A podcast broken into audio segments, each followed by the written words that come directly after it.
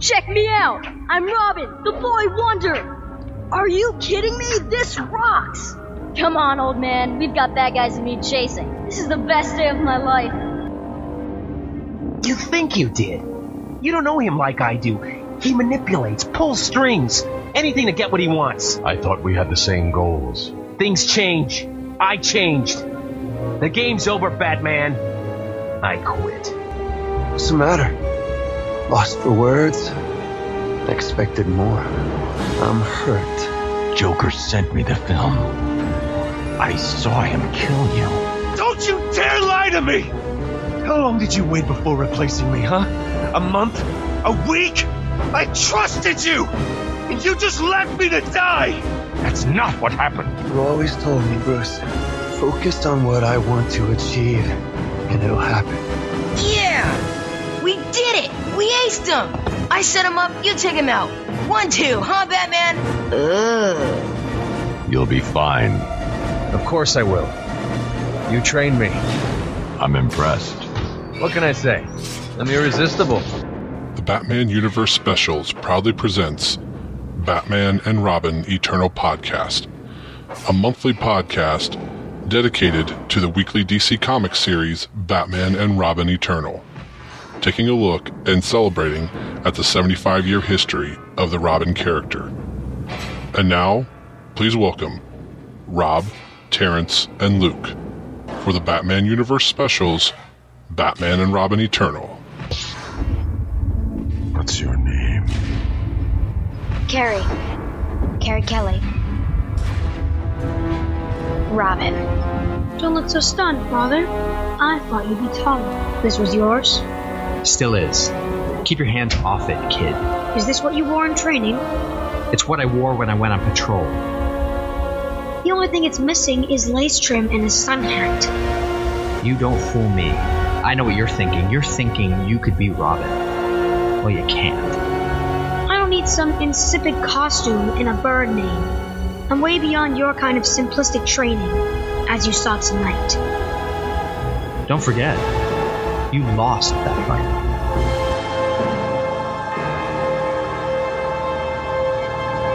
Hello, everyone. Welcome to the Batman Universe.net Specials Edition. This is the special edition of the Batman and Robin Eternal podcast. And if I have our numbers correct, I believe this should be episode three. Am I correct in saying that? Should be three. Yes.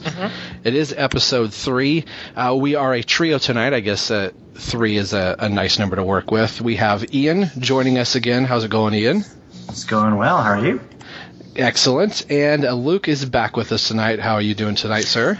Yeah, good, and happy holidays to you both. Yes, uh, definitely. Uh, Terrence is not with us tonight as he uh, has kind of started some of his uh, Christmas preparations early, and uh, he is not able to be with us tonight. So I'm giving you a salute, uh, Terrence. You could sit back and enjoy as a listener, but I expect a full, detailed note list as we go through.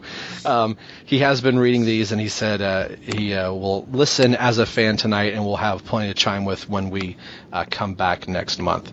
Uh, tonight we are taking a look, obviously, at Batman and Robin Eternal, but we are doing four books tonight. We're doing issues seven, eight, nine, and ten tonight.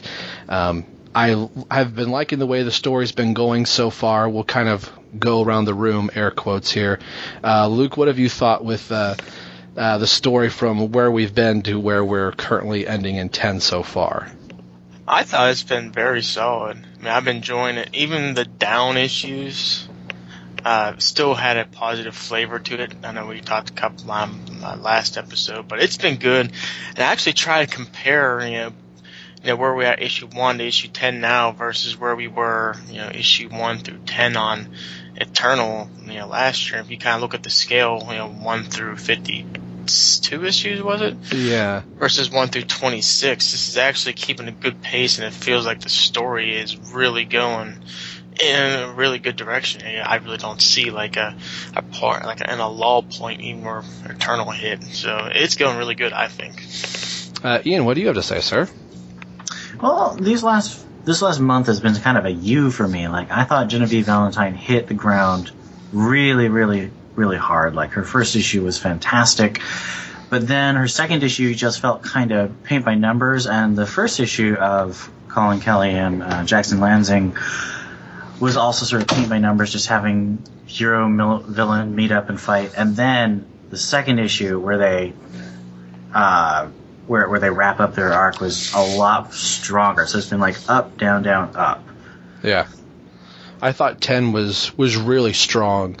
Um, after kind of coming, I I really did like nine. Um, eight I read twice.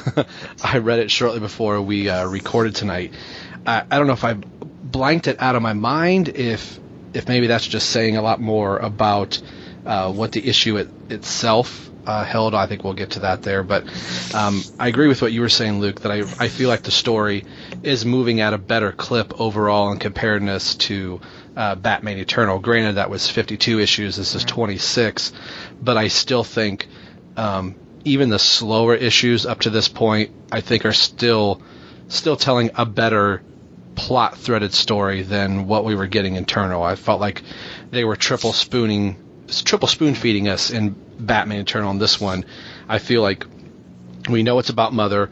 We know uh, that there are uh, Robins in the mix that she may have her hand in some of them, all of them. Uh, how much does Bruce know? I felt like at this point in, in, Eternal, it was just like, well, hey, here's this villain, here's this, here's that, and it was really hard to tell somebody this is what Eternal is about. So I, I like that with Batman and Robin Eternal, you could tell somebody brand new the overall gist of the story up to this point. I think they would get it.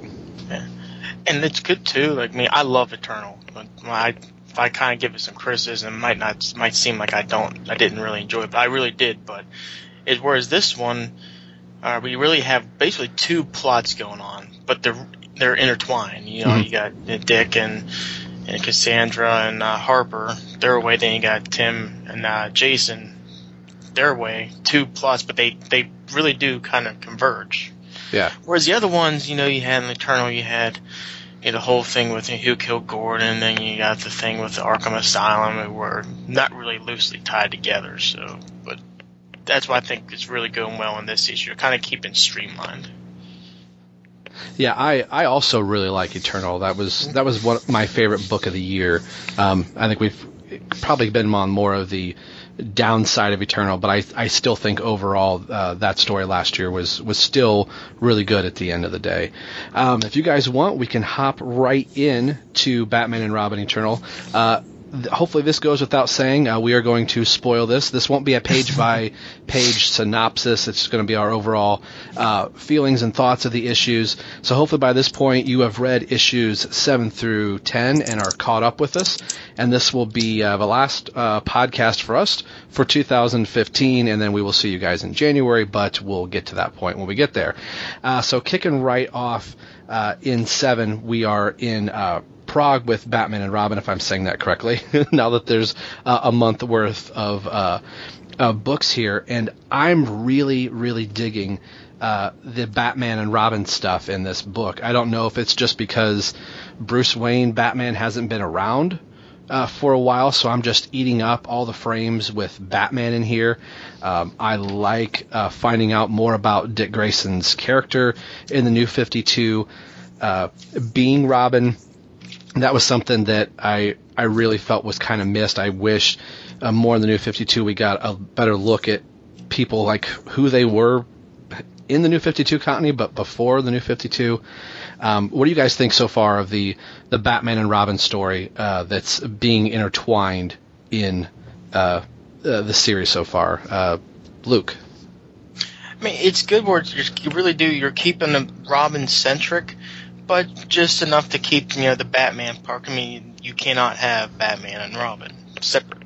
So I mean, we're doing this event where, as I said, where you look at the current story, there really is no Bruce. This is the this is how you get Bruce in it, into the story, and it it doesn't feel like cheap or you know kind of just like a waste. It does have a you know, legitimate purpose into it. I like how they did the flashbacks with with Bruce in there.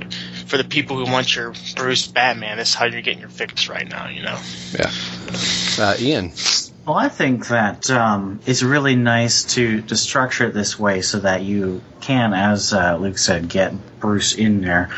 I hope we get some some of the flashbacks from Dick's perspective because Um, I know we're getting a ton of Dick's perspective in the present with him and Harper, but um, I mean, he's doing his first superhero, super villain confrontation against Scarecrow, and we're we're not really seeing him do that. I mean, Bruce just comes in and sees Brooke beaten up. I would have liked to see him fight, you know? Yeah. Um, jumping here just a little bit into um, uh, one of the cool things I liked that was more, I don't know if it's more a tip to No Man's Land a little bit, where Bruce has all these satellite, you know, bat caves throughout Gotham City, and to see that he not only has, you know, satellite bat caves in Gotham City, but he's got satellite bat caves uh, all over the world. And uh, in the next page after the Batman and Robin fight, we see a very odd looking bat cave that's uh, full of skulls and everything like that. that uh, I don't think Alfred would have uh, loved cleaning this bat cave. It just it it doesn't fit Batman, but at the same time, I think it it kind of uh, works too. Um, what do you guys think about the uh, trio of uh, Grayson, Harper, and Bluebird, or Bluebird, Cassandra in this? I really like all three characters individually. Um, jumping ahead to issue nine, or do you want me to wait on that? No, let's. We'll, we'll just kind of take all of these issues, kind of like as they as they whatever pops in your head. We'll we'll do it this okay. way. Okay. So jumping ahead to issue nine, Tynion's story arcs, like he's the showrunner for this, and he he tends to have a writing tendency where, in order to build up one character, he feels like he has to put other characters down. And I felt like Harper's um, dialogue with Dick in issue nine was really kind of an example of that, where she's like, I am just as orphaned as Dick, and I'm just as angry as Jason, I'm just as smart and gadgety as Tim. And I'm just like, Harper's Harper is those things, but you don't have to make her better than the existing characters. You can just make her her own character. And I felt like they did a much better job in issue 10 showing her like her that montage of her and Dick working together was awesome. I mean, it was mm-hmm. funny, it was smooth, it was James Bond. But in issue 9 it was just it was very awkward and it felt like they were really just not sure how to build Harper's character without putting down the other characters. And we saw that in Batman Eternal issue 51 oh, yeah. where Harper was like, "Oh, I have to stay and help people," and Stephanie Brown was like, "No, I have to run." When in the past, uh, you know, previous continuity, Stephanie Brown would never have run from anything. So it was right. just like it felt out of character. Just a, a minor note, but on the whole, like Genevieve Valentine writing Harper and Cass at the ballet was fantastic. Well, that was one of my favorite sequences uh, out of this uh, particular issue. It, it is the this issue in seven, correct? When they're in the ballet. Mm-hmm. Yeah, yeah, yeah. Um, I thought that was great. Um, the the two work really well together. I'm as I'm reading this, uh, I find myself going, "Oh, I want a book with those two people, and I want a book with those two people. I want a solo book by this person." Um, I don't know if that's a testament to the the storytelling that they're doing. Um, I, I do want to piggyback to what you said about Harper. I I don't like that they did it a little bit in Eternal 2 where um, it's almost like I almost feel like that at some point DC or the writers are going, you know what, we're going to get rid of all the Robin, all the Robins, and here is Harper Row. She has the best traits of all of them. I agree with exactly what you said. I don't, I don't want you to have to do the nudge to the readers and go, you know, she's just as good as Dick and she's just as good as Jason. Uh, that doesn't. Uh, we already have all those characters that are already all those people. That's not building the uh, character for Harper Row, and I think that's the biggest disservice to Harper Row so far. Is if you're only going to use her for annuals and big story points, she's only ever going to grow once every year, and it's going to take a real long time for somebody if, to to build any type of character with her. I don't know. maybe, maybe that's just me. Does anybody else have that impression of Harper? Yeah, no, I'm gonna tell you, she did that. I mean, Eternal. I mean, I know from your perspective, I don't know if uh, you got real frustrated with it, but I think that's how she got the cred she got by making Tim just look like a putz a lot of ways. And if anyone else, I don't think Tim would have did the way he did the stuff he did or reacted the way he just. It really they gave cred to Harper by downplaying Tim I thought a lot. Eh, the it- first round of Eternal. Yeah, and that's so funny hearing that Tynion is or Tynan is a a huge fan of Tim Drake. it's like it, you're if you're a big fan of Tim Drake, then why are you making Tim play second fiddle to a character that's only been created a year? Mm. All right, so were you going to say something, Ian? Well, I mean, I, I, I don't know. I think it's just Tynan's writing style because I've seen him do with this with with all the characters he's handled. Is just this. I mean, writers are taught to, to have conflict, to have drama, and I think that he's he's following that that advice a bit too too strongly. I think drama can be found in characters working together as well as in conflict. So I think that um, there, there's just, I mean, he's a newer writer. He came in as Scott Snyder's student, and I think he's still working out uh, the kinks of, of how to develop a, a larger cast. Like, I love that he loves these characters. Loves he brought in Stephanie Brown last year with Eternal. I love that he's creating Harper Row with both of this Eternal stuff. I love that he's bringing Cassandra Cain, and I love that he brought in all the Robins. Like, I, I actually think that Tim got some really great scenes with Harper, like when Harper snuck aboard uh, his plane in the first Eternal, and he made her sit in a stress position because yeah, she I like I loved that interchange. um, but there were some times later in Eternal where Harper was just like, "I am the sidekick now," and I'm like, "But Tim should get a bit more respect, and Stephanie especially." I mean, that's of course you know my Right. entry point into the Batman universe, but I do like that Cassandra and Harper seem to have a, a, a mutually affirming relationship, and there doesn't seem to be hostility there, and that's that's been good. Uh, how I don't know if cool was the right word uh, to describe this, but seeing uh, Harper in Dick's tuxedo, I'm assuming, and then later seeing Cassandra in a dress, and they both look like they're wearing the most uncomfortable thing that they could possibly wear, and I think that's a testament to uh, who's the penciler on this one. Um, uh, Martinez. I th- I thought he did a really good job of conveying that, where she looks happy. Uh, Harper looks happy in you know Dick's tuxedo, and she's wearing the uh, you know Chuck Taylors, and then seeing uh, Cassandra later on at the ballet in her dress, and she looks happy, but at the same time, it's you can kind of tell both of them are and not in the clothes that they should be. And I thought it was an odd choice for Dick to be like, I want you guys to go incognito, and I want you to be at the ballet and kind of see what's happening, and you send the most. send the person least likely to blend in with uh, Harper's uh, blue spiked hair and shaved side of the head, but it, it it was written and drawn uh, so well. I I just I found myself uh, eating those scenes up with them at the the ballet. the art in issue seven was gorgeous. Like the the two page splash where you've got Cassandra and Harper watching the ballet, and it's like this beautiful mirror image of you can see the sequence of events, and you see the hand gestures that each of them are making to each other. And I mean, I don't know if you've ever read um, J.H. Williams' Batwoman with Greg Rucka and then uh, Haden Blackman Yeah. this kind of storytelling is what I mean.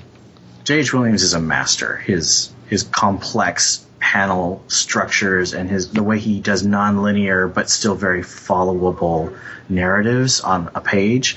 This is that kind of thing. That's is that level of just really thoughtful and beautiful and innovative, and it's just an amazing panel. Uh, yeah, uh, you're talking the the the very center panel uh, with them both looking on either sides, and you're seeing the ballet play out in between. Yeah, in issue yeah, seven. it's- yeah, that beautiful. I I just kind of found myself uh, just kind of getting lost in that, just kind of looking for every little you know nuance there, and uh, you're So, seeing I think for those who might not have read that J.H. Williams run, those who are reading Grayson, you see that from Mikel Janín a lot. So that's I Yeah. think that's a good comparison. Yeah, Janín's also a great artist.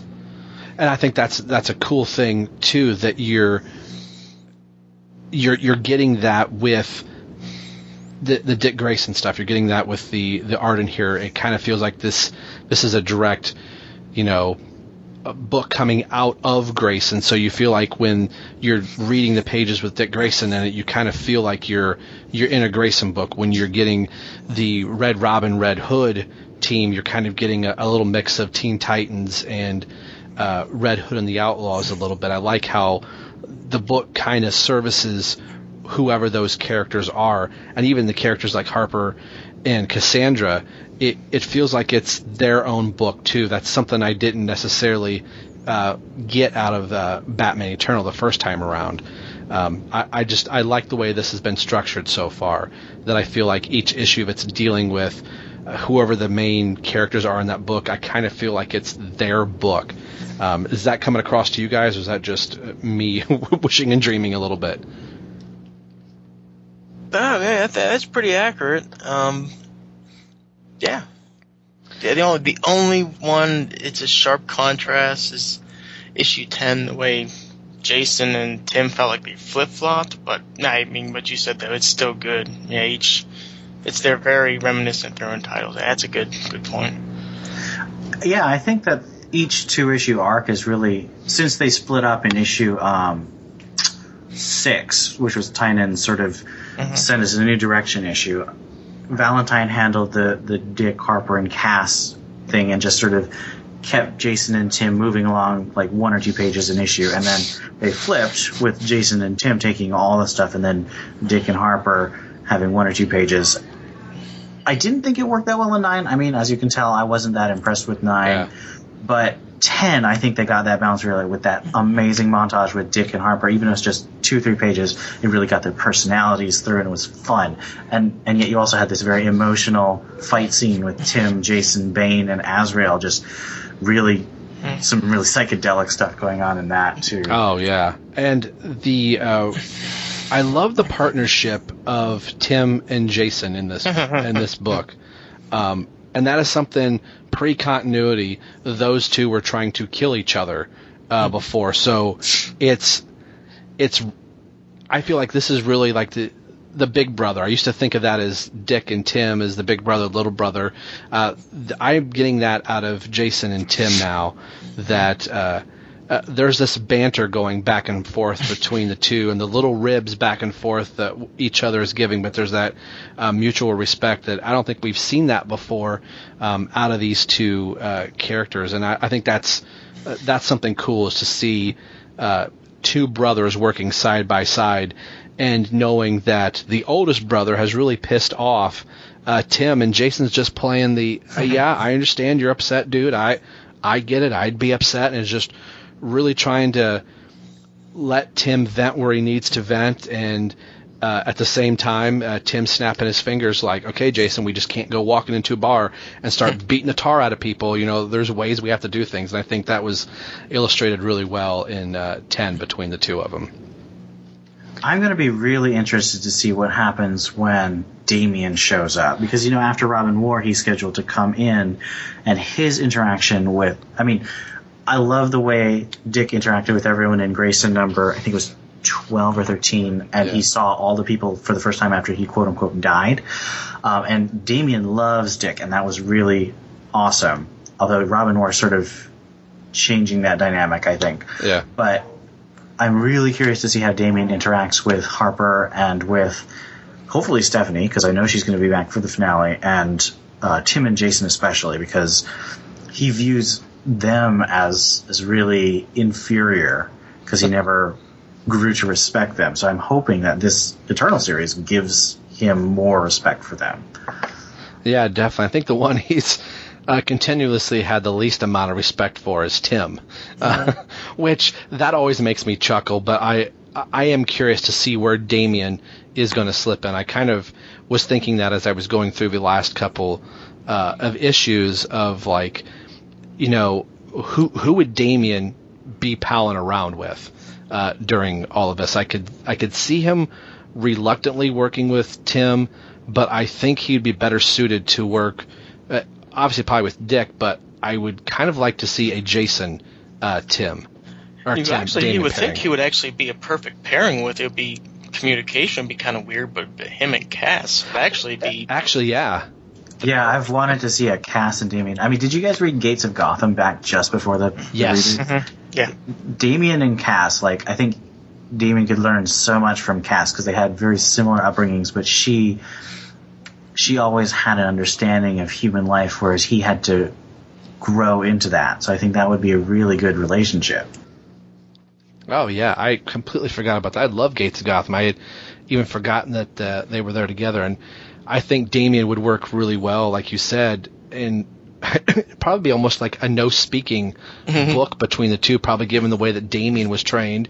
And obviously the way Cassandra was trained, it'd be all in uh, hand signals and gestures and a lot of, t- you know, from from, from Damian, which is one of my favorite things to uh, read about Damian. His just little, I just I come just picture him just going, "You ass," you know. I- um, Mother, uh, the growing, ever growing presence of Mother.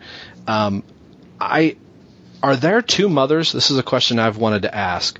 Uh, in the ballet, uh, Mother is there, kind of with her uh, her children, I guess we- we'll call them. But in another uh, panel, she's talking to Dick. So, i- am I misreading that, or is that somebody else? Yeah, I think it was just kind of like a. I don't know if it was a coach or whoever. No, I think that's for the, manager of the ballet. Okay. She's like the teacher and manager, and she's sort of the real mentor for the main agent of Mother, which is the prima ballerina. And so she. I think it's really interesting. Like, there's a preview for issue 11 where we see the sculptor, who's the person who does the physical and I think possibly the mental molding of Mother's agents. And she, according to the preview, is working against Mother too because she doesn't like that Mother's murdering all her agents to clean house. And so I think it's really interesting that you see so many people working against Mother from within her own organization because they've grown to love the children they've created, which is a good parallel to Batman and his Robins. Yeah, uh, If I yeah, if I had to criticize anything with the mother character, I think there there's got to be something more to this. I mean, it's other than her just being a, a human trafficker of watching. I mean, I, I think there's got to be a little bit more to it. do you think there's somebody above Mother? That's what I'm I'm almost leaning toward that way. Well, they promised they weren't going to do the whole Batman Eternal "Who's really in charge" game.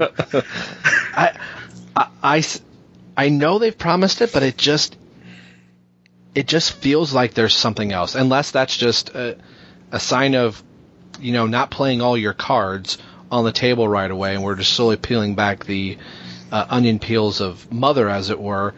But I, I just don't see the Mother character being able to organize and maintain all of this, and especially being uh, coming out of uh, about said episode ten, issue ten. I really started to think Mother's not the head of all of this. Well, I think it's really clear that we have no idea what her end game is. Like she's currently wrapping up one phase of her plan, but we don't know what she's planning next. And she talks about in number six about how everyone's going according to her plan. What is her plan? I think that's going to be the central mystery, not like who's above her. Yeah. Uh, uh, is you guys have anything for issue seven? Before we, no, uh, you you hit on the that uh, my favorite part was that thing interaction between Jason and Tim. I just loved it. um, and Jason was just prodding him all all along. That was good. Uh, I like the scene where they're in the bar, and isn't Yeah. there a line about Tim not being old enough to drink again? Yeah, yeah. I'm not even supposed to be in here. yeah, and I, He's clearly drinking a soda. Yeah, yeah. I, I don't know if I was remembering that from because that was an issue one where Jason was like, "I want to go get a beer," and Tim's like, "I'm 16." You know, clearly I can't go get a beer, but I would feel that Tim would be of all the Robins that could go out and handle themselves at a bar. I feel like Tim would be the one to just be the DD for everybody. Uh, Damian would drink everybody under the table. Jason can't hold his own liquor, and uh, Tim would be, or Tim, uh, Dick would be in the corner playing pool, and uh, Tim's going to be the one taking everybody home and going, "I really hate my responsibility." That's so Tim. yeah.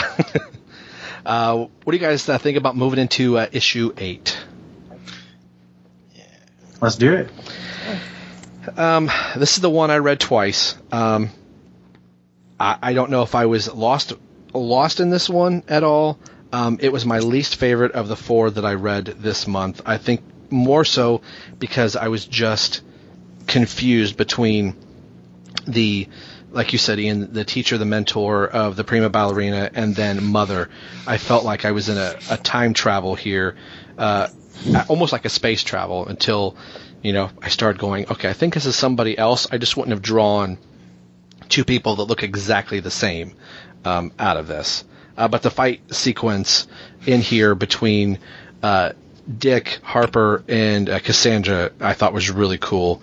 Um, and I'm noticing uh, subtle changes in Harper's uh, mask depending on uh, who's drawing it. what are your guys' thoughts of issue eight, Luke? I thought issue eight was okay. Um, yeah, definitely Genevieve Valentine. Maybe kind of went a little bit of a step down, a little bit. I thought the art was good. Uh, overall, wasn't bad. The only thing that kind of just got me, I was a little confused on, is just toward the very end when you know, Harper touched uh, Cass's hair and she just snapped. So I don't know. Am I missing something where she just doesn't like her hair touched, or is this something that's going to reach back into the story? I don't know. It just felt well, kind see, of really odd. You see Cass's face, and then next to it, there's three jagged boxes with someone's throat being slashed. And I, th- if I had to guess, based on Cass's previous history, Cass is killed one time in her entire life as a very young child. And I think that is going to be her first kill. And Harper touching her hair is um, a flashback to that. And so she's just incredibly guilty and freaked out by that memory. I had that thought, but another thought that I had seeing that is I wonder if she was being like that was her hair being pulled and somebody's holding a knife to her, then I see that third panel. Um, I I guess that could go with what you're saying. Maybe it was somebody was threatening to hurt and kill her, then she snaps, kills that person. So I, I wonder if that is her hair getting pulled and then she's doing the killing like you said. So that, that might would, also make sense, but she's clearly not dead. So Oh yeah, yeah. But so I, I think that may give more credence to her getting her hair touched is that act of getting her hair pulled than like you said having to kill somebody. So that would be that'd be cool if they kept that in uh, Cassandra's continuity. As an overall reaction to this issue, though, I think the biggest problem is it's just one big fight scene. And yeah. there's a couple character beats, but there's no real character depth or change. And and that just wasn't interesting to me to see them to see them promise a fight and then the whole next issue is the fight. And it's it's a decent fight. It's not a bad fight at all. It's just I prefer a bit more talky talky in my comics. Yeah. Uh, I do like a little punchy punchy run run every now and then. Uh, so I, I didn't mind it, but I, I felt there were there were like you said there were there were a little too many gaps. We got fight fight fight and then a little bit of dialogue, fight fight fight, a little bit of dialogue. I I could have could have had a little bit more dialogue in this. Yeah. Uh, Luke. I mean, I it really wasn't a really impactful cliffhanger at the end, but I loved that that page at the very end. Jason and uh, and Tim are going up against that guy, the the weapon or the technology smuggler thing. He's having that fear gas uh, attack where he basically like a demonized face of Jason and uh, and Tim. As far as like the impact, nothing much, but really nice to look at. And I like that they're they're in a church, and yeah. uh, the guy calls out the angel. You know that had me going. Oh, Azrael, Azrael, where are you? Oh, yeah. Um, I, I want to talk to talk about Azrael when we get to uh, his uh, uh, appearance. Uh, something I wanted to ask here, um, if this has bothered anybody else, uh, in the beginning of the series, maybe I even said this last episode, uh, but Jason was sporting his new costume, and in this we went right back to his leather jacket and double or his triple bladed uh, gloves. Uh, do you think this is just a, a fault on the artist? Like, oh, here's the character sketch, or draw any version of Jason that you want to. Did that bother anybody at all? Um, it, I've been more bothered by the mask going from no mouth to a mouth to no mouth to a mouth. Yeah, Yeah, I'm kind of there. Uh, Luke, you're the resident uh, Red Hood fan.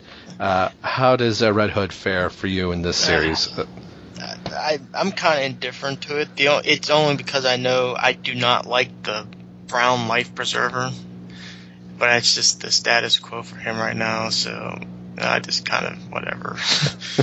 but I will say the masks though. The, I think what issue was it? It, it was it nine. It looked like he was wearing literally yeah. Whole, I think it was issue number nine. That was my complaint about the mask. But you know, on the cover of nine, I know we're not in nine yet. Uh, there's no mouth on it, and I, I I like that version of it where it looks like it's that's the way it's supposed to be. yeah.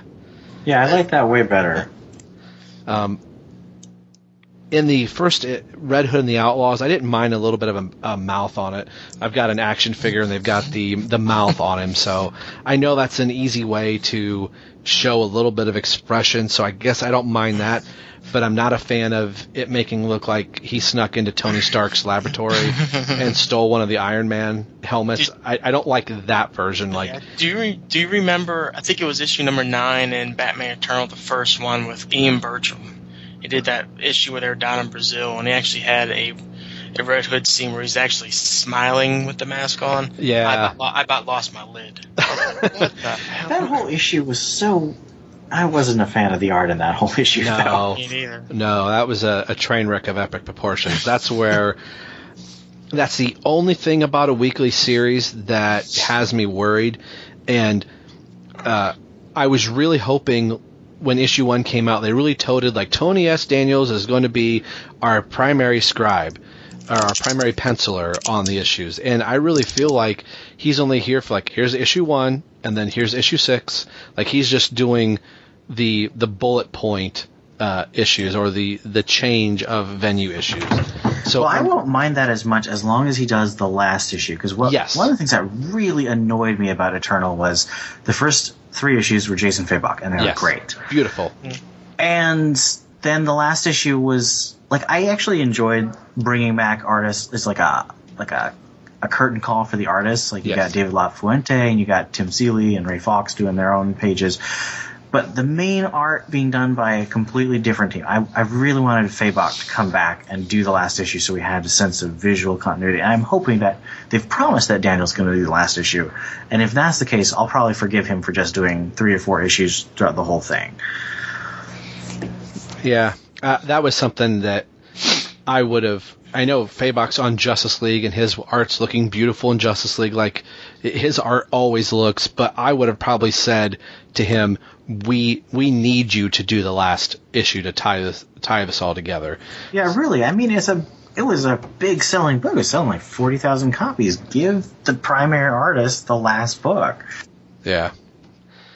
Um, I don't have much else to say on this particular issue unless uh, anybody else does. We can, not that I want to speed right through all these, but I, I really felt like eight was just the, oh, we're going here. Jason and Tim are going to a church to go track down a guy. We found our guy. Uh, Harper and uh, Cassandra and Dick have had their fight. Um, it was interesting though. The part I did like is Mother uh, telling Dick, you know, if you come with me, I can tell you. That's something I wanted to ask. Who is the Robin? Who do you think the Robin is that Mother created? Uh, Dick had that opportunity of the mother saying, "If you follow me, I'll I'll tell you who that Robin is, or you can go help your girls that are probably already dead." Well, I think it's clear that Harper was affected in some way by Mother. Um, I real, I mean, it's funny because all the backstories of the characters are sort of set in New Fifty Two at this point. It's definitely not Dick, and it's definitely not Damian. I could see Jason and Tim, and they're sort of just playing the audience as to who it's going to turn out to be. Luke? Uh, I, I don't think it's Jason because I think a lot of his origin, if you would, goes with uh, Ra's and uh, Talia, and if you really want to go that route, Joker. Tim, I, I I hate to say it, he might be the one. I, I don't know. I mean, Well, there was that thing in issue five where his parents said he just showed up. yeah, Right. So that has me wondering too. And Tim's origin is loose at best. Yeah, it's loose and the most convoluted out of the whole Mm-hmm. whole entire deal. So I don't know if this is their way of scrubbing and trying to give a better origin for Tim in this. So uh, the odds are money for me as much as I hate to say it is probably is probably Tim. So and that we know that Tim was adopted by uh, Bruce. So um, and that may give credence to why Damian really dislikes Tim at the same time. So I guess we'll see. So yeah, that I'm I'm glad I thought of that. Uh, um, and I, I'm I'm not surprised knowing Dick's character, knowing that Harper and Cassandra are in the middle of a fight. It, I wasn't surprised to see him um, make that choice. I think if that was Bruce standing there, he would have. You think he would have found out whatever it was that he needed to know it and know in the back of his mind, I've trained my partners well enough they can handle their own. They don't need me to come in and save them. No, I think, I think it's that's pretty accurate. I mean, yeah. All right, cool. Well, uh, let's jump right in to Batman and Robin Eternal number nine. Um, I, I, Ian, I know that. Uh, well, we'll just start with you. I know that uh, this was probably not your favorite of the four books. Um, I enjoyed nine and ten uh, very much, so I'm sure our opinions will kind of go back and forth a little bit. Uh, what were your initial uh, impressions for those that uh, maybe have not read your review yet, review yet over at the Batman universe? Well, I mean, it's nice seeing uh, Roge Antonio. Uh, these two issues have probably been the most consistent of a two issue arc of any of them because Antonio doesn't have any fill in artists doing specific pages. I think he just worked with someone uh, for like finishers um, in the second issue. So everyone's faces and body type stays really consistent, and that's nice, even if Jason's mask is dumb. um, there's a nice setup of Tim and Jason with the plane crash at the beginning, but when they meet Bane, I'm just utterly uninterested in these characters meet and must fight. There just doesn't seem to be a real motivation for the fight or a real character development in the fight. They fight and then they decide, oh, they're done, we're going to work together. It just felt really static. There wasn't a point to it. And then, of course, there's a conversation between Dick and Harper where Harper's like, I'm better than Dick, Tim, Jason. Yeah. It's all me. Uh, Luke, what did you think about nine? I really enjoyed nine. The only thing that really kind of rubbed me the wrong way is the Jason mask. It really looked like you know Jim Carrey's mask and the mask. yeah, it literally it looked exactly like that. Um, yeah, I love the interaction between Jason and Tim, just their dialogue throughout the fight with Bane. I like the little throwback when you know, Jason was like, "Yeah, he we uh, we he owes me a rematch from last time." Obviously, that's a reference to the the very end of Eternal. Um, I think, yeah, because they they fought each other at the very Yeah. end. Um, the best thing about it was not really, maybe not the best, but uh, it's like how Azrael was really set up because we, it was like you knew it was gonna be Azrael. You, you had to see it coming, but it was really executed really well. I love the tie-in with the Order of Saint Dumas on uh, Santa Prisca and how it all kind of kind of led the way to the big Azrael review reveal at the end, and I thought that was really really well done and. Uh, it, it was enjoyable. Uh, of course, I like we had the shark repellent reference in there. yeah, which is really cool, and I liked seeing it again in ten. Yeah, and Shark like, Repellent was really good. good. yeah, and it's like in case you missed the reference to the shark repellent, we're going to show you Jason pulling it out of Tim's utility belt, like ta-da, here it is. so that was like, ah, Batman sixty six. That's such a such a great nod. Um, I, I did like it. Uh, I, I'm I'm on both sides. Uh, from really liking it and the fight seeming. I don't think there needed to be the fight between uh, the with the three of them. I think they could have stumbled on Bane and said said everything they needed to say without there being the fight. It just kind of seemed like you said, Ian. Hey, we're gonna fight, and then the fight's over, and hey, we need to work together. Oh, okay. Um, it was interesting seeing uh, Tim with a gun pointing it at uh, Bane, and there's that part of me going, oh, "Would Tim have fired the gun?" Uh, being If he's a brainwashed agent of Mother, he would. yeah, and seeing that part of like, oh, is Tim gonna snap here, and is Jason gonna have to be like, oh crap, now I gotta fight Bane and and Tim both? So I thought that was a, a little jarring, but uh, uh, it was kind of cool to see Tim get the upper hand of like, you know, we can do this the hard way, we can punch each other, or we can work on the bigger threat that that's in your homeland, almost like the two of us can go and you can deal with what is about to happen. So Bane has that, you know, come to come to the Robins moment, if you if you will, like okay, okay.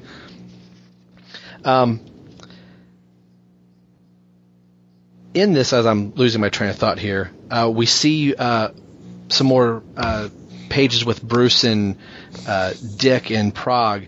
Uh, this had me wondering in this of is Bruce looking for a wife? Is he looking for a Robin? Does Mother know? Is this a way of uh, by Bruce saying that he's looking for a wife or looking for something? Is that him not wanting to say, okay, it's not working out with Dick. I I need somebody else because I think it's in ten where um, he does make a reference to it being a wife. There, they kind of allude in nine that it is that mother's like you, you need a new partner or, or, or something like that. Am, am I getting those two messed up? Well, I think, I personally think that, you know, way back in issue one, when you see Batman with the gun, I think we're seeing the setup for that scene here. But I think, I mean, there's no way that DC will ever let Batman actually kill someone, let alone with a gun. Right. And so I think that that indicates that he's playing Mother. Like he's playing Mother really hard. He's he's damaging his relationship with Dick to do it. But I think there's really no way that Bruce actually wants to create a Robin with Mother's techniques. And I would think that would go against everything that Batman would be. Uh, even initially with Dick, just even using the new 52, since the, this is the universe we're living in, he didn't even want Dick coming out in the first place. It was like, okay, fine, you're here, you're in the Batcave, but you're going to be on monitor duty. That's all you're ever going to do.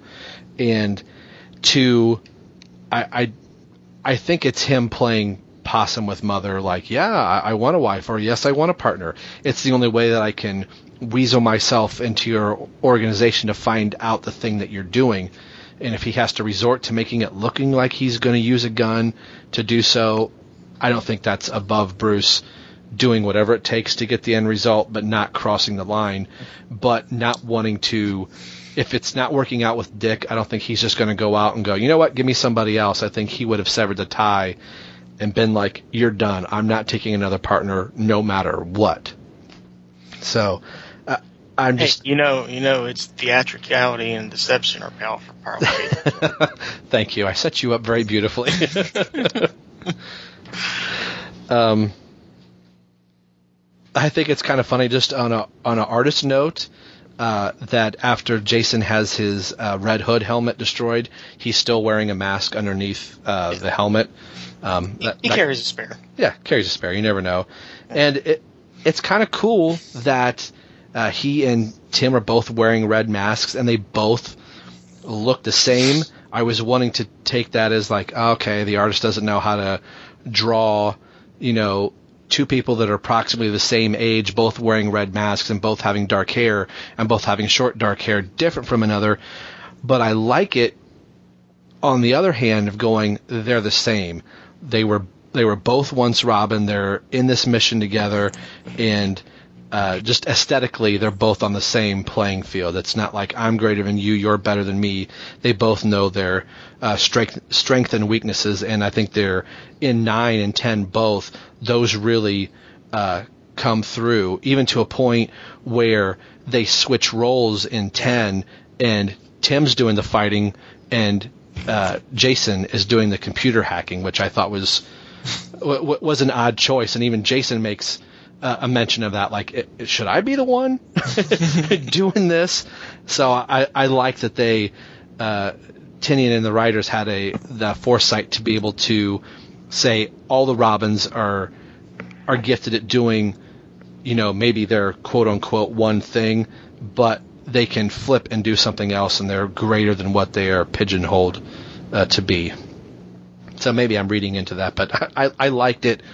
I liked nine for that, just kind of seeing uh, the development of Tim. I feel like it's taken what five years for Tim Drake to start acting and sounding like the Tim Drake that we all remember, and I feel like it that was done in these two issues. Uh, what do you guys think? Yeah, I, go ahead, man. I'm sorry. I think that um, number ten is is really a nice balance. I think that I like the explanation that Tim wants to fight because he's mad at Jason for wrecking his plane. um, and it also puts him in the position at the end to to get rescued by Jason, which I think was a really nice moment.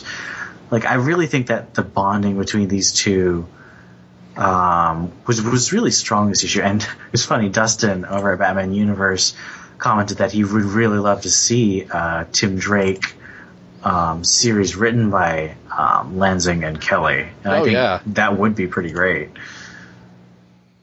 I think it'd be cool just to have uh, Jason in there with them. Um, it'd be I don't know if it was over at the Batman universe or if it was somebody uh, on the Facebook page that had said uh, throw Tim and Jason together and call the series Red. And uh, I thought it'd be even cooler to throw Arsenal in it if he was called, you know, still Red Hood. You would have Red Robin, Red Hood, and uh, Red Arrow. Uh, oh, you know, altogether Red Hood. I mean, Red Arrow. Um, yeah, I, I I like all of that. That I think that's really cool. Uh, the reveal of Azrael. Um, what did you guys think of his updated look? I know we all saw it coming. Um, did you think at the end of uh, issue nine that it was Jean Paul? Yeah, because his name was on the list in issue. Oh, that's right. That's one. right. Well, then that shoots that right out of the water there. it's been so long. Um, I love his look here. It looks very much uh, like I'd hoped he was going to look with a with an updated uh, look here, and it made me uh, very eager to read uh, issue ten. Um, a beat that I skipped over that um, I liked out of the very first panel is when they're having to exit uh, the plane, and uh, Jason stole one of Bruce's capes to glide, and uh, Jason's comment like, "And Batman just gave it to you. Don't be dumb, Tim. I stole this." I thought that was a a, a cool little beat. Uh, do you guys have anything to say about issue nine before we uh, jump into issue ten here?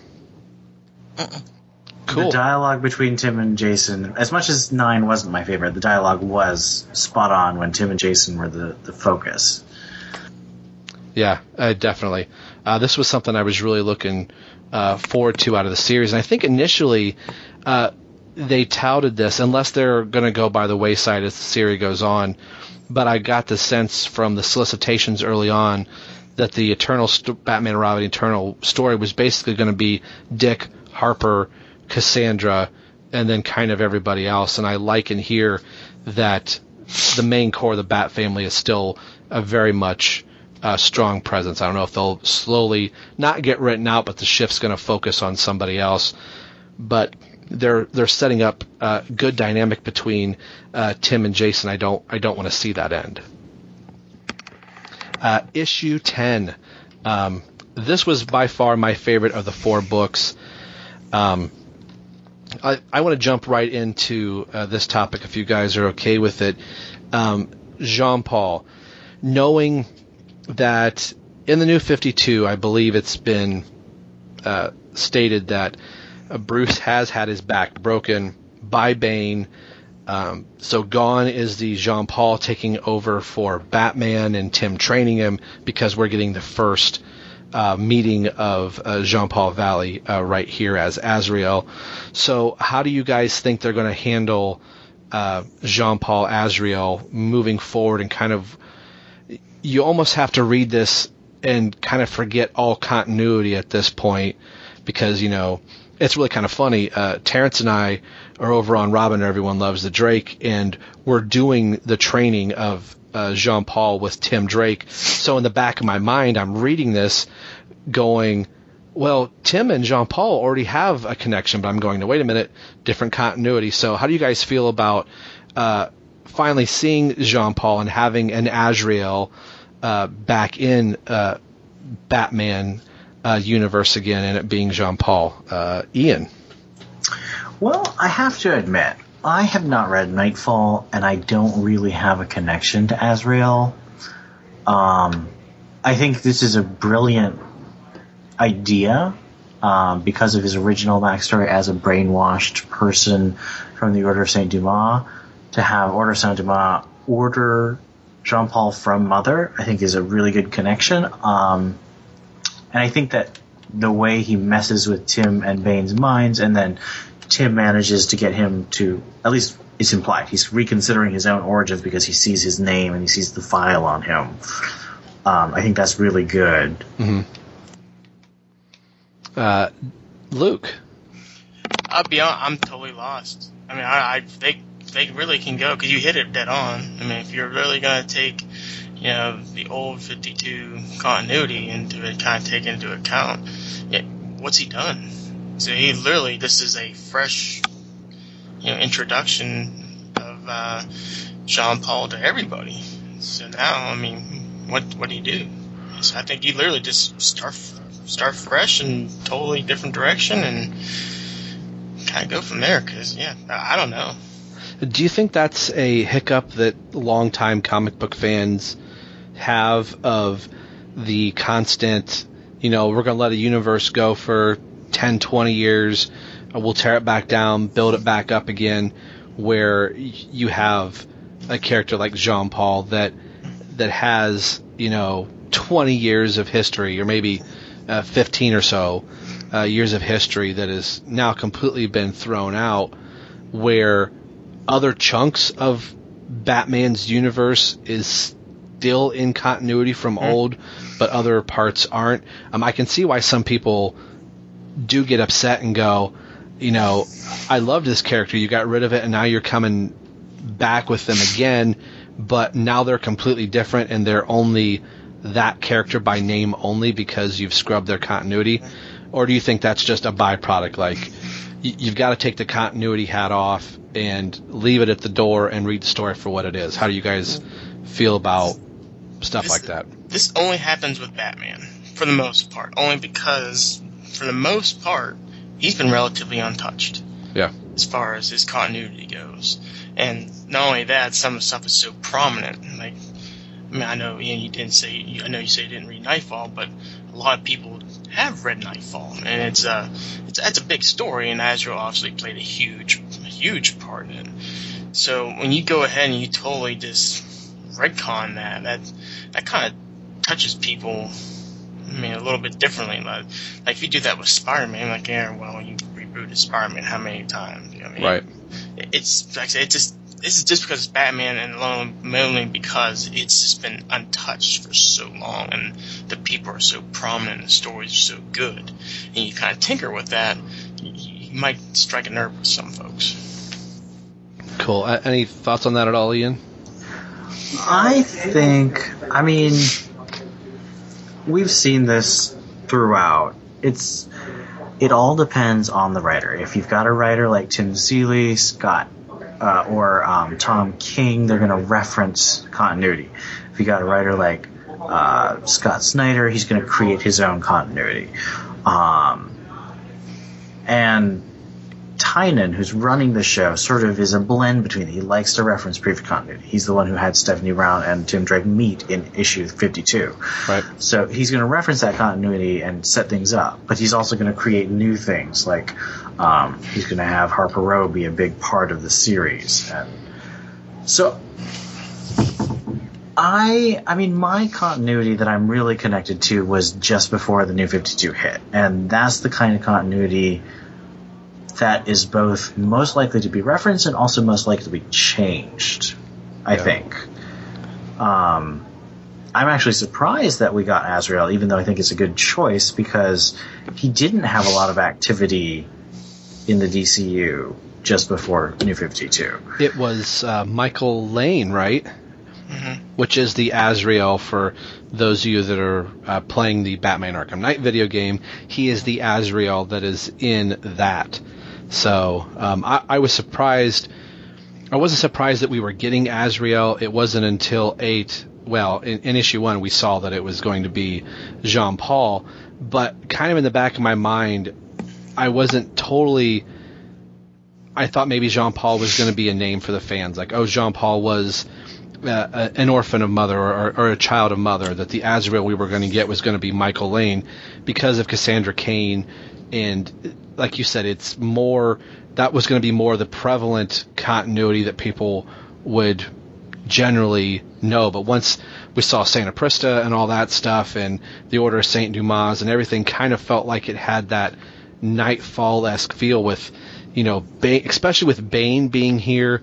I was like, it's it's got to be Jean Paul. There was part of me that was still on the fence, even though his name was there in in the first issue. I was still not totally um, sure which Azrael we were going to get. Um, I I love uh, in this issue the and we've talked about it before, but the the buddy team up of Dick or not, excuse me, Dick, uh, but uh, Jason and Tim. Um, uh, the scene, I don't know what uh, page this is, page four of them repelling up into the uh, tower um, in just a series of you know of four panels. Uh, nothing much is going on there, but I just like the silhouette shot of them using their grapnel guns and you know zipping up to the top. Uh, nothing much is happening there, but it's just the two of them working side by side and them coming into the temple. Um, I just I like the exchange they have here, and. It, Tim is very much kind of like in the know of what's going on, and Jason's kind of like flying by the seat of his pants a little bit, like okay, knows he's here for the hired gun, and then when things uh, start to go on, it's uh, like I said, uh, Jason is the one operating the uh, computer controls. So I, I thought that was uh, really pretty cool. Um, with uh, the flashback in the Batcave of Batman and Robin. I was trying to figure out uh, the. Um, I'm losing my train of thought. Uh, with Dick getting hurt, was was this just a reference off off panel that he was out there uh, doing some detective work and got hurt in the field, or I was trying to go back through the issues and find out uh, did we see Dick get hurt in this? Hmm. I Unless that, no, I don't think it was referenced. I think it's. Man. This is just something that uh, was happening in, in Bruce. Happened, Okay. Um, yeah, that's what I was talking about. I wish we'd seen more of Dick's side of the flashbacks. I think that's when he was in the. That's, that would imply something happened in the actual movie theater, or the the play theater, right? Oh no, this is uh, Dick as Robin, and in, yeah, yeah, yeah. Yeah, yeah, because remember they were in Prague. That's when he went to go talk to Oh, mother first yeah. time. He left in the. That's That's, right. when I assume all this happened. Okay, yeah. Um, the, the exchange that they have here, um, this had me wondering: um, is this the first signs of the end of their partnership uh, right here? And it's funny that Dick is hurt in this for going out and you know doing something, and Bruce is coming down the stairs in the Batcave, and he is clearly hurt and bleeding, and they make a point of showing that both of them are not quite using their heads right now at the moment, where uh, Dick is still. I think under the influence of the fear toxin, he's trying to overcompensate for having been afraid that he's allowing himself to get hurt and be careless, and that Bruce is trying to uh, deal with Mother that he is allowing himself to be careless and get hurt. So I like how that uh, was kind of parallel between the two, and then uh, Dick having his blow up and uh, saying, you know, I'm not your employee, I'm not your son, I'm your partner, and if we're not willing to admit that, then maybe we're done. So um, is this like the first chink in the armor for uh, Batman and Robin, and maybe what will lead to their separation? You think? Oh yeah, because I mean, and I say this, I don't want to sound arrogant at all, but for those who don't know, I mean, they broke up when Tim, or when not when Tim, when Dick went to the Teen Titans. It really wasn't on the best terms. So this, But this kind is- of, this really kind of, like you said, put that first kink in the armor into it. You know that, that they're not always buddy buddy. You know. I agree that we're gonna end the flashbacks with Bruce and Tim on some odds because, I mean, as we know from the the eight page preview on Batman Day, um, Batman ends this whole thing by hiding. He he. Um, I mean, we know they got back from Prague. All right. We know that Batman's been hiding something from Dick, but we know that Dick's back being Robin, and he's saying Batman and Robin forever, rah rah. Yeah. So I think we're definitely going to see tension, but we're definitely not going to see Dick leave and become Nightwing in Batman and Robin Maternal. I was wondering if we would, if this was going to end with him leaving and becoming Nightwing. Oh no, I think spoiler. I think that's going to happen in the Robin War thing. That's a totally different discussion. Yeah, yeah. I like- It's just that this is so early in Dick's career as Robin. Yeah. I mean, Dick was at least a year uh, as Robin, I think, and so this is just a, like a couple months. All right, maybe that's just wishful thinking, being a uh, the, a, a Nightwing fan here. Um, what do you think Tim saw um, in his uh, Saint Dumas state here? Um, I love that. I, I thought this is. Terrence always pokes fun at me. If I could have a poster, I don't know if I would hang this as a poster on my wall because my wife might look at it and go, "That's trippy." Uh, seeing like the flesh being torn off of uh, Tim's face and just all the you know mystic and you know like r- religious symbol symbols floating around in there. But the line he has just above the bat or the uh, shark repellent, bat, shark repellent, where he says, "No, Bruce." Um, that just had me going, well, what did he see? Or is this giving more credence to he is an orphan of mother? I think it could go either way. I mean, obviously, this is to propel us into the next issue. Um, I'm trying to see what's the solicit for next issue. I guess we don't have an individual one. No, because they do that really coy thing. Of they Ugh, ah, I hate it so they, much. They write they write the exact same solicit all four times, and just show you the cover. I hate it so much. So lazy. Yeah, so lazy, but at the same time, I understand why they're doing it with having a weekly book. If you gave a solicit of that issue, you spoil the issues, you know, below it by the time you get to the fourth one for the month. Oh, I understand. I'm just Yeah. Oh no. Yeah, I, I hate it for not for not wanting to to know. Um, yeah, I, I liked this. Um, I thought this was a really really solid issue. Um, I liked the little lesson that uh, Dick kind of teaches Harper that sometimes you got to use your brain. It can't be all about you know brawn and. Um, and she says something like, uh, "Don't beat yourself up, old man Grayson." At least we, we've grown to follow a trail, so she's picking up on more of the detective side. So I, I like seeing Dick as a as a mentor to the uh, Robins or would be Robins. Uh, the final uh, reveal here of the sculptor. I know everything about you, sweet runaway girl. So uh, any takeaways from uh, the final panel in Batman and Robin Eternal number ten? Uh, Ian. I I mean we know from the preview that the sculptor is working against Mother. At least says she's working against Mother. Um I I mean the thing is we don't know anything about Harper's mother except that Harper says she's dead. We know her father is this criminal in Blackgate, but we don't know anything about the mother, so it could be that her mother wasn't the person she thought was her mother wasn't even her mother. Is mother her mother?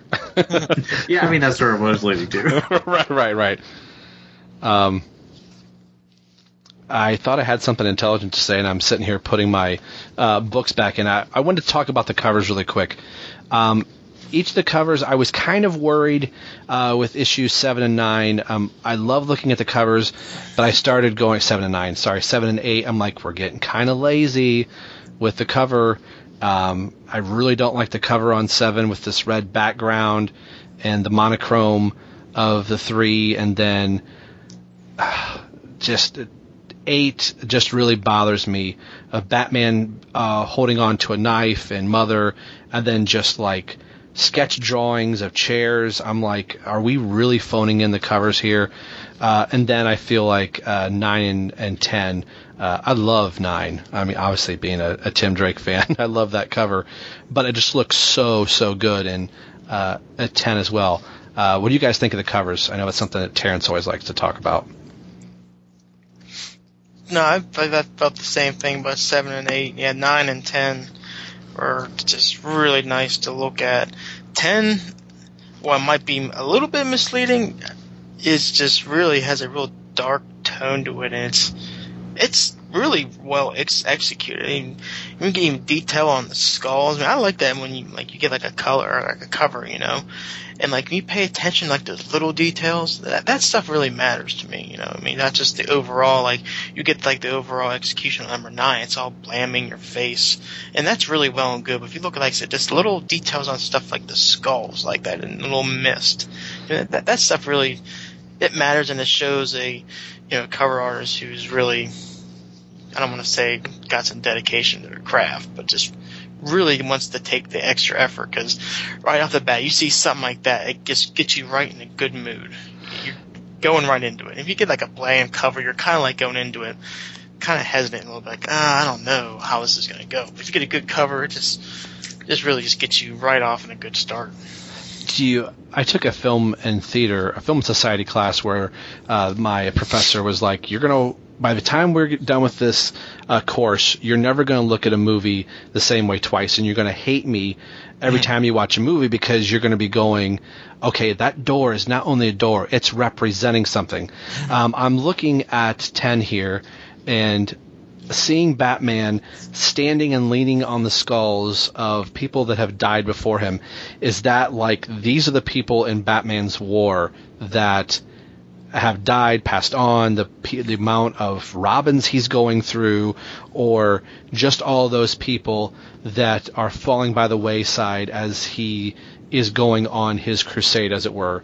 And I'm kind of looking at the blood here, and I'm just hearing my professor giggling hysterically, like, "Look what I've done to you." So I'm always looking at. I think that's why seeing a very bland cover just always bothers me. But like you said, Luke, I'm just looking at this cover and, and trying to not purposely read in, but going, what is the artist saying about the cover? What is it saying about this issue? Um, uh, Ian, what do you what do you think about the covers, and especially ten? Well, honestly, uh, my favorite covers of this this month are going to be number seven and number nine. I agree. Oh, okay. Number eight was kind of dull, and I didn't like. I mean, there's a real I like the stylishness with which Martinez drew Mother inside of seven and eight. She looked really sharp and scary, and she looks kind of like a stereotypical evil crone on number eight's cover.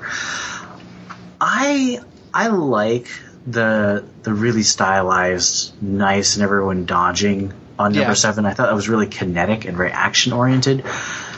Um, and to me, because I like those characters, I think I was more drawn in. And number nine was just, as uh, Luke said, was just bursting out at you. That's just a really nice cover. Ten's very intelligent. Like I, I totally agree with everything your professor taught you about that kind of symbolism and all the the emotional impact it has on you. Uh, I'm not a morbid kind of guy. I don't really I tend to shy away from that kind of imagery, so it didn't work for me. But it's definitely intelligent. I'll say that.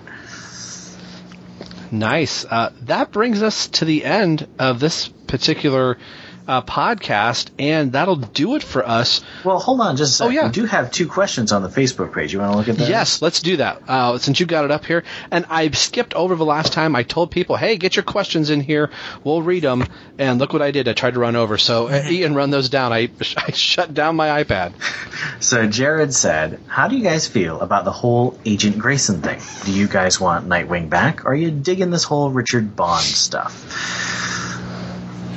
Nightwing. I think it's, it's, I think it's a yeah Nightwing. I think it's inevitable. I mean, it, oh yeah, he's coming back. Oh yeah, I mean the story's so good on Grayson, but I think it's it's just something I don't want to say, and this is gonna sound so harsh, and I don't mean it to, but I think it does have a shelf life on it because sooner or later, like I said, before. It's you can only hide use this persona without it just being blatantly honest that it's Dick Grayson. Everyone's gonna know it's Grayson. So I mean, Well, and now that everyone does know it's Grayson, it's clear he's making connections. I mean, he was in Starfire, he's in uh, Batgirl, he's in Robin Eternal, he's in Robin War. I think it's pretty clear he's coming back at some point. I think it's just a question of how and how will they they wrap up Grayson into a new Nightwing series, and I think that's exciting because Grayson has been really solid and complicated, but it's it is a story. I mean, you could tell stories in that universe forever, but I think from the beginning they had this goal in mind, and they're working on that. Would you like to see um, the Grayson team continue to write Nightwing? yes, absolutely. I'd love to see Seeley continue because I really enjoy his stuff. King is just such a deep writer. I kind of want him to get something really big, like a book. Honestly, I kind of want him to take Batman for a bit, or maybe Detective Comics, like so he can really get exposure and build be built up. Ooh, that's that's bold. Tomasi, that's bold. Yeah. Um, well, it's not like Tomasi's hurting for No. I'm, I'm not. not I'm, I'm, I'm just joking. Yeah, well, uh, Tomasi's writing uh, all of the offshoots in the Arkham series. If nobody's reading the Arkham uh, books, uh, they're great. Um, I love reading Tomasi in those books. Um, so I just I'm going to throw that out there. Um, the next question, as I'm looking at it here, it says, uh, "How do you guys? Uh, how do you think the tie-in to the Court of the Owl story and the current uh, the Robin War books? What do you guys uh, think of the tie-ins?" I think the answer is it won't. Yeah. Um, this is kind of like the uh, precedent or the mandate that they put in the DCYOU that uh, continuity is not really something that they're holding onto. There's a core set of books that are keeping to continuity, but we could have all of these characters be in 12 different places at 12 different times, telling 12 different stories, and nothing is really going to bleed into unless they say, okay, from this point on, Dick Grayson is Nightwing, and then uh, that goes out from there. Uh, something. Well, you had you had that happen in the first Eternal. You had Eternal going on, and Endgame was being published at the same time, but Endgame clearly happened after everything that happened in Eternal. Whereas something like Batgirl, you know, the whole move to Burnside happened in the middle of Eternal, and so she changes her uniform. So the relationship to continuity is always going to be weird. I think Robin War will be referenced because Damian's coming back, and Robin War is the reason he came back. But I don't think we're going to see Court of Owls. Uh, I think they already played with that in the first Eternal, and I just don't see that happening. No, that that would upset me to have two Eternal stories and then dun dun dun. It's still the Court of the Owls. I don't. I, I don't want that as Like it would make you wonder, what is Batman doing? Why does he let these guys stay around? constantly. I do want to reference the Robin War uh, just briefly, since we were talking about you know Dick Grayson coming back as Nightwing. Uh, I'm probably gonna butcher the quote or whatever, but I'll paraphrase it. They said uh, the night or Nightwing will return. Do you actually think it's going to be Dick Grayson coming back as Nightwing, or do you think somebody else will pick up the mantle of Nightwing? Can it be Stephanie Brown? That's what I'm going to say for every question. there you go. Who do you think is faster, the Flash or Superman? Stephanie, Stephanie Brown. Who's going to be the next Batman? Stephanie Brown. I would hope that it's uh, Dick Grayson uh, coming back. Like you said, I think there's a shelf life on the story, and I'm a big James Bond fan. And I've I've said before, it took me a while to warm up to the Grayson story, just because I, I was a fan of Nightwing. It was like, oh, we got to go changing somebody's character. Um, I want to know how you get Dick back into being Nightwing and somebody not going, well, hey, aren't you Dick Grayson? Or is it kind of like the Marvel approach to secret identities? Like, hey, that's Dick Grayson. He's Nightwing. Do you think they go that route? Well, I mean, Stephanie Brown in issue two of Eternal said, "Hey, you're Dick Grayson, you're Nightwing," so like everybody knows. But I really hope they don't do what Marvel did in the comics and have like magical mind wipe of the entire world. That was stupid. Yeah. maybe Mother's last act will be to mind wipe everybody with the help of the Order of Saint Dumas. If that happens, a million Bat fans are going to go. It's that guy on that podcast. He's the one that said it, and the writers were like, "Hey, this Rob Myers guy, he had a cool idea." No, I do not. Don't do it, writers. Don't do it. Uh, I was uh, scrolling back through the rest of the Facebook page here just to kind of see um, if there was anything else. With having you know four issues, uh, basically a month has gone by. Um, kind of looking here. Uh, Rogue Dax has written in a couple times, so or Dex, uh, thank you very much. Says Mother and Orphan are interesting characters. Wonder who else she has messed with in the DC. Um, do you think this is just relegated to uh, the Batman universe, or uh, has she messed with other people? Maybe like Kyle Rayner.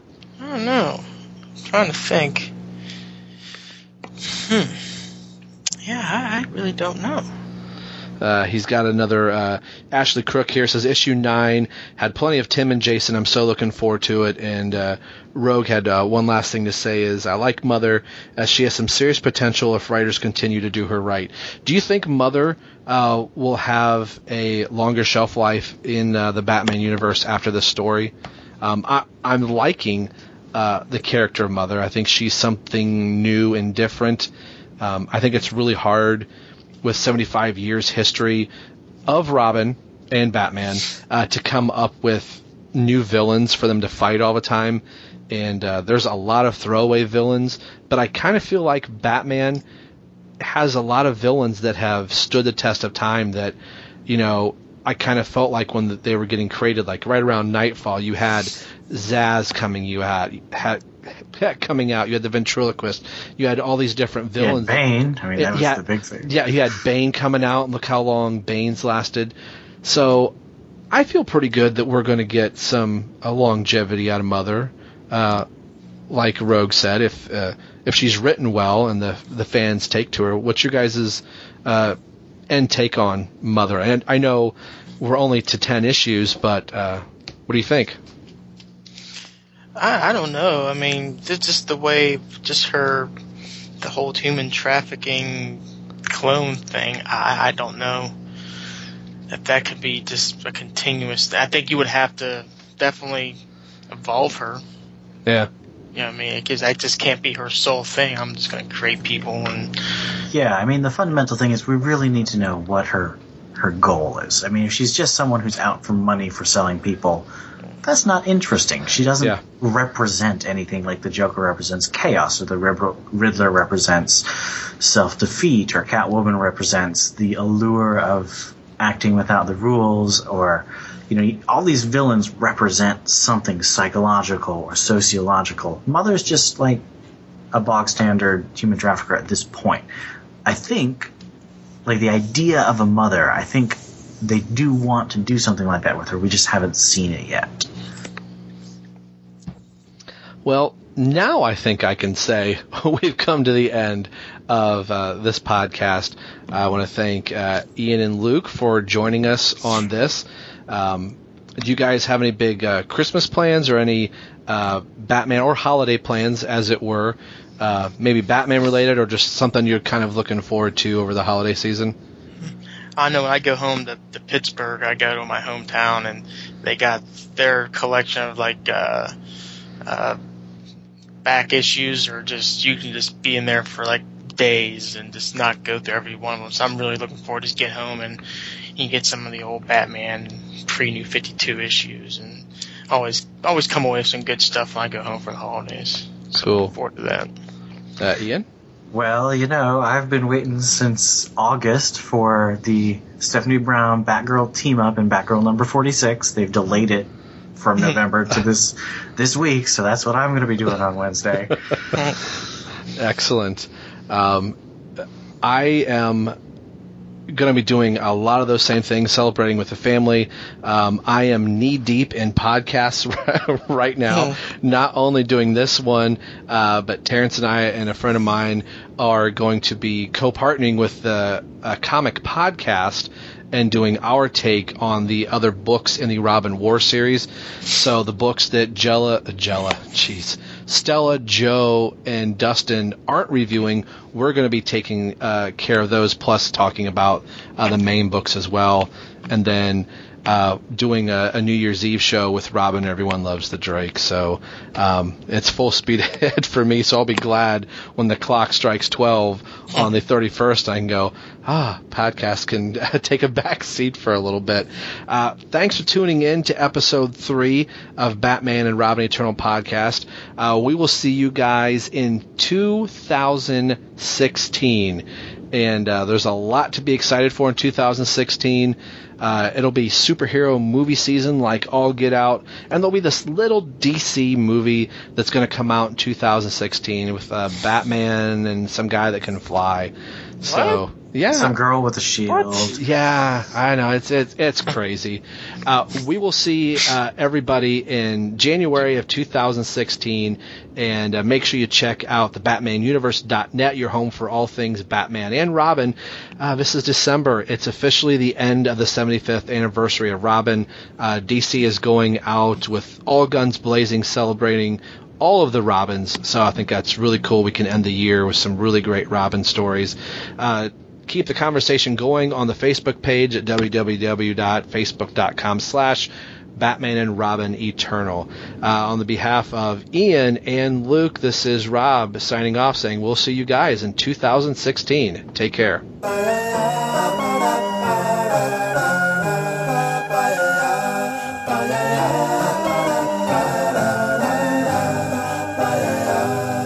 Thanks for listening to Batman and Robin Eternal Podcast. This show is part of the Batman Universe Specials and has been brought to you by the BatmanUniverse.net, your home for all things Batman. The thoughts and opinions are the thoughts and opinions of the three knuckleheads that are talking. What could they possibly know? They read comics for crying out loud. Batman and all related characters are under the copyright of DC Comics. All music and sound clips are under their respective copyright holders as well, and are used for illustrative purposes. So no lawyers need to get involved as the show makes no money. Zero, zilch, nada. So no infringement is intended. If you want to get in touch with us, you can do so by going through our Facebook page www.facebook.com slash batman and robin eternal or in the search you can type in batman and robin eternal podcast and that will lead you directly to us you can also leave a message over at the batmanuniverse.net as the batman universe hosts this show so i definitely suggest to go over there and peruse everything that the batman universe has to offer you can leave a comment into the current episodes in the comments section or you can email me directly, rob at r10myers at yahoo.com. That's R10 M Y E R S at yahoo.com. And title the message Batman and Robin Eternal, and I, or Terrence, or Luke will read your email in the show. Thanks for listening to the Batman Universe Specials production of Batman and Robin Eternal podcast. We will see you soon. Take care.